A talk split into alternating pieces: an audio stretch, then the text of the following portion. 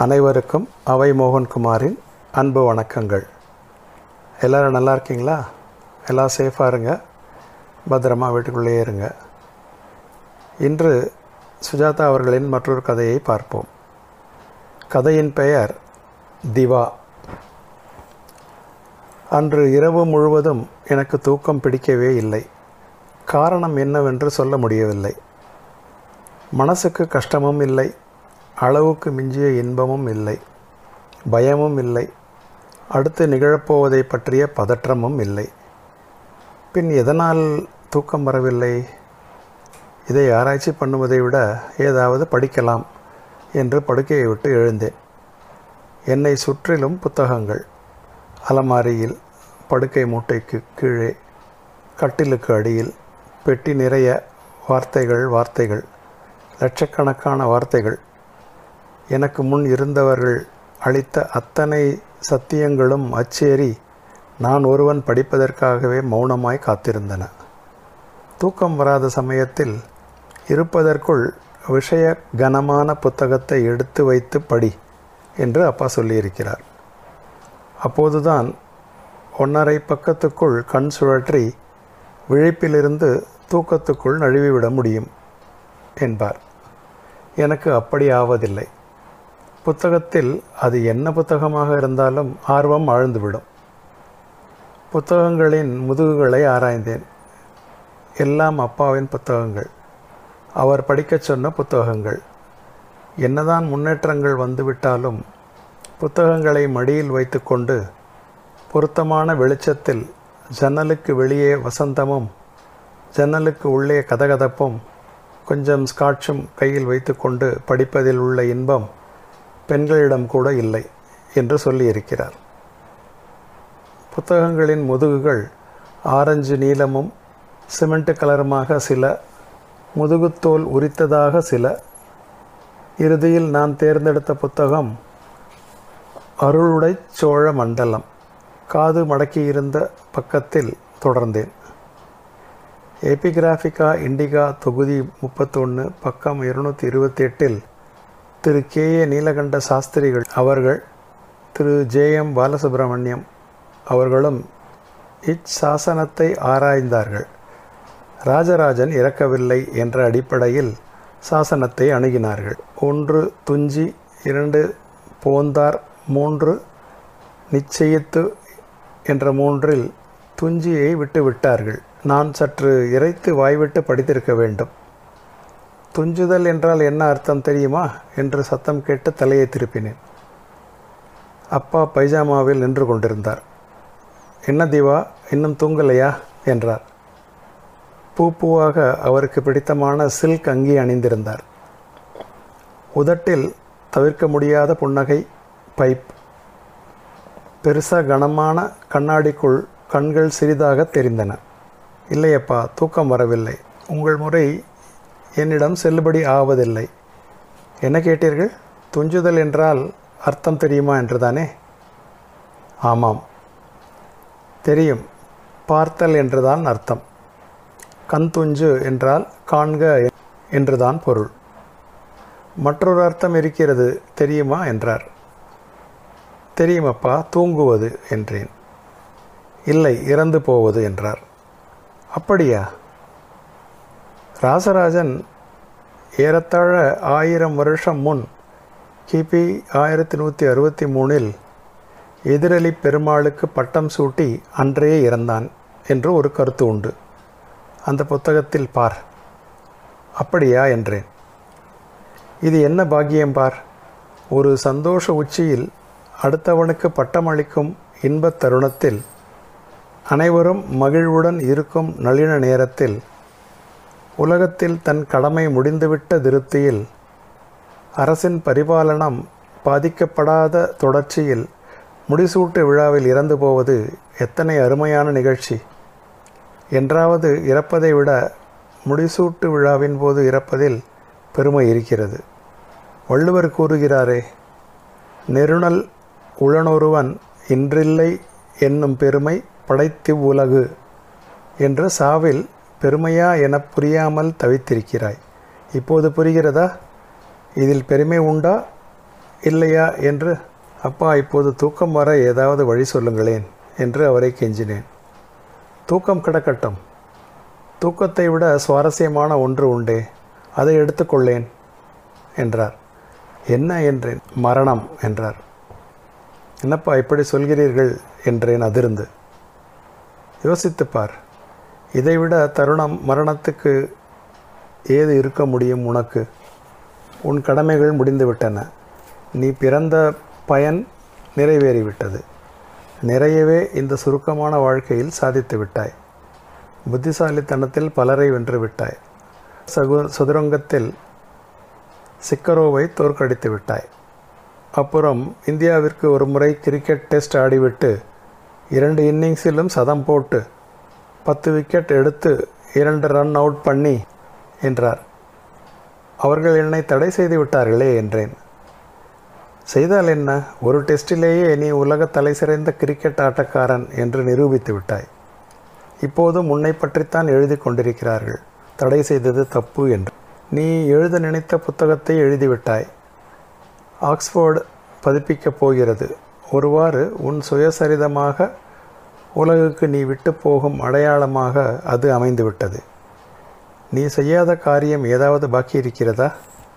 செல்லாத நாடில்லை. ஜப்பானில் புல்மலையில் உலாவி இருக்கிறாய். ஜெனிவாவில் பனியில் சறுக்கி இருக்கிறாய். அலாஸ்காவில் வெந்நீர் பீரிடுவதை பார்த்திருக்கிறாய். லண்டன் பார்ட்டியில் பிறந்த நாள் கேக்கிலிருந்து நிர்வாண நங்கைகள் உனக்காக தோன்றியிருக்கிறார்கள். விரும்பியதை செய்திருக்கிறாய். கங்கையில் மிதந்திருக்கிறாய் சுட்டிருக்கிறாய். புனித ஸ்காட்சில் ஐஸ் கட்டிகள் உனக்கு மிதந்திருக்கின்றன. உஸ்தாதுகள் உனக்காக சித்தார் வாசித்திருக்கிறார்கள். சித்திரக்காரர்கள் உனக்கு வரைந்திருக்கிறார்கள். நீலப்படங்கள் கருப்பு கடல்கள் மஞ்சள் வெயில் சிகப்பு அதரங்கள் வெள்ளை சருமங்கள் என்று வாழ்க்கையின் அத்தனை வண்ணங்களையும் சந்தித்து விட்டாய். மீன் பிடித்திருக்கிறாய் தேன் குடித்திருக்கிறாய். கான்விழாவிலே நடிகைகளுக்கு பின்னே டாலர்களை பறக்க விட்டிருக்கிறாய். காதலித்திருக்கிறாய் காதலிக்கப்பட்டிருக்கிறாய். நிறைய படித்து விட்டாய். செத்துப்போக இந்த தருணத்தை விட உனக்கு தருணம் இருக்க முடியுமா சொல்? நான் யோசித்தேன். அந்த வாதத்தில் உள்ள நேர்மை உடனே உணர முடிந்தது. ஆம் இதுதான் தருணம். இதைவிட உன்னத தருணம் கிடைக்காது. ஆனால் வலிக்குமே எப்படி செத்துப்போவது வலிக்குமே என்றேன். அதை நான் பார்த்து கொள்கிறேன். வலிக்காமல் சாகடிக்கிறேன் உன்னை என்றார். நான் செய்ய வேண்டிய ஒரு காரியம் பாக்கி இருக்கிறது அப்பா என்றேன். என்ன? கொஞ்சம் யோசிக்க வேண்டும் என்றேன். எனக்கு சட்டென்று நினைவுக்கு வரவில்லை. யோசித்து யோசித்து பார்த்தேன். மனித உணர்வுகள் அத்தனையும் உணர்ந்திருக்கிறேன். அதற்காக அப்பா எல்லா ஏற்பாடுகளையும் செய்திருக்கிறார். புகழ் அழகு படிப்பு சங்கீதம். அனாயாசமான மரணம் என்றால் இதுதான் திவா என்றார். மரணத்துக்கு அப்புறம் என்னன்னு தெரியாமல் நான் எப்படி செத்து போகிறது உன்னை பொறுத்த வரையில் மரணத்துக்கு அப்புறம் ஒன்றுமே இல்லை திவா. அதை தெரிஞ்சுக்க என்றார். எப்படி சொல்கிறீங்க என்றேன். நசிகேதன் கடாபனிஷத்தில் எண்ணினான் நான் இப்போது இறக்கிறேனோ? அல்லது மற்றொரு தருணத்திலா? என்பது பெரிதில்லை. எனக்கு தெரிய வேண்டியது மரணம் என்னை அடையும் போது என்ன ஆகும்? என்று. யமனிடம் மூன்றாவது வரமாக இதை கேட்கிறான். இந்த கேள்வி கடவுளால் சர்ச்சிக்கப்பட்ட கேள்வி. இதை தவிர வேறு ஏதாவது கேள் என்கிறான் யமன். பிடிவாதமாக இதையே மூன்றாவது வரமாக கேட்க யமன் பதில் சொல்கிறான். தெரியும் தெரியும் படித்திருக்கிறேன். ஆத்மாவை அறிந்துவிட்டால் மறுபிறப்பில்லை. உள் இருக்கும் ஆத்மா என்னும் ஜோதி பெரிய உண்மையுடன் கலந்துவிடும். மிக துல்லியமான சங்கமம் அது. உன் கேஸில் உயிர் கூட ஆத்மா இல்லையே பின் என்ன சங்கடம் என்றார். எதற்காக என்னை கொல்ல விரும்புகிறீர்களப்பா உன் அனுபவம் அத்தனையும் உன் மூளையில் பதிந்திருக்கிற சிப்பில் இருக்கிறது. அதை எடுத்து எனக்கு உன்னுடைய அடுத்த மாடல் செய்ய வேண்டும். அடுத்த மாடலுக்கு என்ன பேர் வைப்பீங்க அப்பா? இன்னும் யோசிக்கலை. பெண்ணா மாற்றலாமான்னு யோசிக்கிறேன். அப்போ தேவின்னு பேர் வைப்பேன் என்றார். அப்பா நான் புறா அழிந்து விடுவேனா? திவா நீ வாழ்ந்த வாழ்க்கை முற்றுப்புள்ளிதான். உன்னை சிருஷ்டித்ததில் அந்த பரிசோதனையோட எல்லா குறிகளும் நிறைவேறிடுச்சு திவா. இதை பற்றி புஸ்தகம் கூட எழுதிட்டேன். மேலும் ஜப்பான் எட்டாம் தலைமுறை மாநாட்டில் இதையெல்லாம் முழுக்க அலசிட்டோம். இனிமேல் உன்னை வச்சுக்கிறதில் விஞ்ஞானத்திற்கு எந்தவித லாபமும் இல்லை. மேலும் உன் மூளைக்குள்ளே இருக்கிற சிப்பை டவுன்லோடு பண்ணுறது கஷ்டமாக இருக்கிறது. அதில் உன் வாழ்க்கை சாராம்சம் பூரா இருக்கு திவா. ரொம்ப நன்றி. நீ சந்தோஷமாகத்தானே இருந்தே என்றார். சந்தோஷங்கிறதே நீங்கள் கொடுத்த சென்சார் உணர்ச்சி தானே அப்பாஜி? என்றேன். முழுக்க முழுக்க சந்தோஷம் இல்லாமல் உனக்கு கொஞ்சம் துக்கமும் கொடுத்தேன் இல்லையா? இல்லைன்னா சந்தோஷம் திகட்டிடும் என்றார். நான் அப்பாவை நன்றியுடன் பார்த்தேன். தன் பைப்பை கீழே வைத்துவிட்டு அலமாரியிலிருந்து டூல் பெட்டிகளை எடுத்தார். அவர் எதிரே கண்ணாடியை பார்த்தேன். அப்பாவும் நானும் அருகருகே நிற்க அப்பாவிடம் இல்லாத அத்தனையும் இருந்தது என்னிடம். உயரம் அழகு இளமை நல்ல கண் பார்வை. உன்னை ரொம்ப நல்லவனாகவும் சிருஷ்டிக்க நாங்கள் விரும்பவில்லை. அது உனக்கு போரடித்து போகும். கோபம் பயம் போன்ற உணர்ச்சிகளும் அளவோடு தந்தோம் திவா. கொஞ்சம் திரும்பிக்கொள் என்றார். நான் திரும்பிக் கொள்ள அப்பா என் சட்டையை உரித்தார். பயமாக இருக்கிறது அப்பா. இதோ அந்த பயம் என்ற புரோகிராமை அழித்துவிட்டு அதன்பின் வலி என்ற ஆணை தொடரையும் அகற்றிவிட்டு தான் மற்ற இணைப்புகளை நீக்குவேன் என்றார். அப்பா என் அருகே வந்தார். அவரிடம் மாம்பழ வாசனை அடித்தது. கொஞ்சம் கையை கட்டிக்கொண்டு நிம்மதியாக நில் என்றார். அப்பா எனக்கு ஒரு முறை மங்களத்தை பார்க்க வேண்டும் என்றேன். நிறைய பார்த்தாகிவிட்டது. அவளை இப்போது எழுப்பினால் அழுவாள். விஷயம் சிக்கலாகிவிடும் என்றார். அப்பா நாளை கொள்ளுங்களேன் ப்ளீஸ் நாளைக்கு எனக்கு பிறந்த நாள் என்றேன். சும்மா சொல்லாதே. நீ பிறந்த தினம் என் மூளையில் உன்னை பற்றிய ஐடியா உருவான போது அது அக்டோபர் எட்டு. சும்மா பிடிவாதம் பிடிக்காதே. உன் பேச்சை நீக்கிவிடுவது சுலபம். நீக்கிவிடவா? என்றார். வேண்டாம் வேண்டாம். இறுதி மூச்சு இல்லை. இறுதி கிளாக் துடிப்பு இருக்கும் வரை பேசிக்கொண்டிருக்க விரும்புகிறேன் என்றேன். ஏதாவது படி. எமிலி டிக்கின்சன் பிடிக்குமே படியேன். அப்பா புத்தகத்தை என்னிடம் கொடுத்துவிட்டு ஒரு ஸ்க்ரூ டிரைவருடன் வந்தார். அப்பா உங்களிடம் ஒன்று சொல்ல விரும்புகிறேன். என்ன என்றார். என் ஃபாஸ்ட்னஸை ஒவ்வொன்றாக திறந்தபோது விர் விர் என்று சத்தம் எழுந்தது. அப்பா என்னை உருவாக்கியவர் நீங்கள். எனக்கு நகமும் சிந்தட்டிக் சதையும் சென்சார் சந்தோஷங்களும் கொடுத்த சிருஷ்டிகர்த்தா நீங்கள். ஏறக்குறைய என்னை எல்லா மனித உணர்ச்சிகளையும் அனுபவிக்க வைத்து விட்டீர்கள். ஒரு ரோபோவுக்கு இத்தனை உணர்ச்சிகள் அதிகம்தான். அனுபவங்களும் நிறையவே தந்து விட்டீர்கள் அப்பா. அதற்காக உங்களுக்கு நன்றி செலுத்த வேண்டும். ஆனால் ஒரே ஒரு உணர்ச்சியை மட்டும் இன்னும் சந்திக்கவில்லை. அப்பா என் மார்முனைகளை காதுகளின் மேலெண்ணத்தையும் மூக்கையும் கழற்றி படுக்கையில் வைத்தார். என்ன உணர்ச்சி வேணும்? சீக்கிரம் சொல்லிவிடு இன்னும் பத்து நிமிஷம்தான் உனக்கு வாழ்வு என்றார். துரோகம் இன்னும் செய்யவில்லையே என்றேன். யாருக்கு எதற்கு? என்னை சிருஷித்த உங்களுக்கு செய்நன்றி இன்னும் கொல்லவில்லையே என்றேன். அது எப்படி ஏற்பாடு செய்கிறது? யோசிக்கிறேன் இரு. அதற்கு ப்ரோக்ராம் இருக்கிறதா பார்க்கலாம். துரோகம் என்னை சிருஷ்டித்த அப்பாவையே கொல்றது மகா துரோகம் இல்லையாப்பா ஆமாம் ஆனால் நீ என்னை கொல்ல மாட்டியே அதான் பார்க்கிறேன் என்றார்.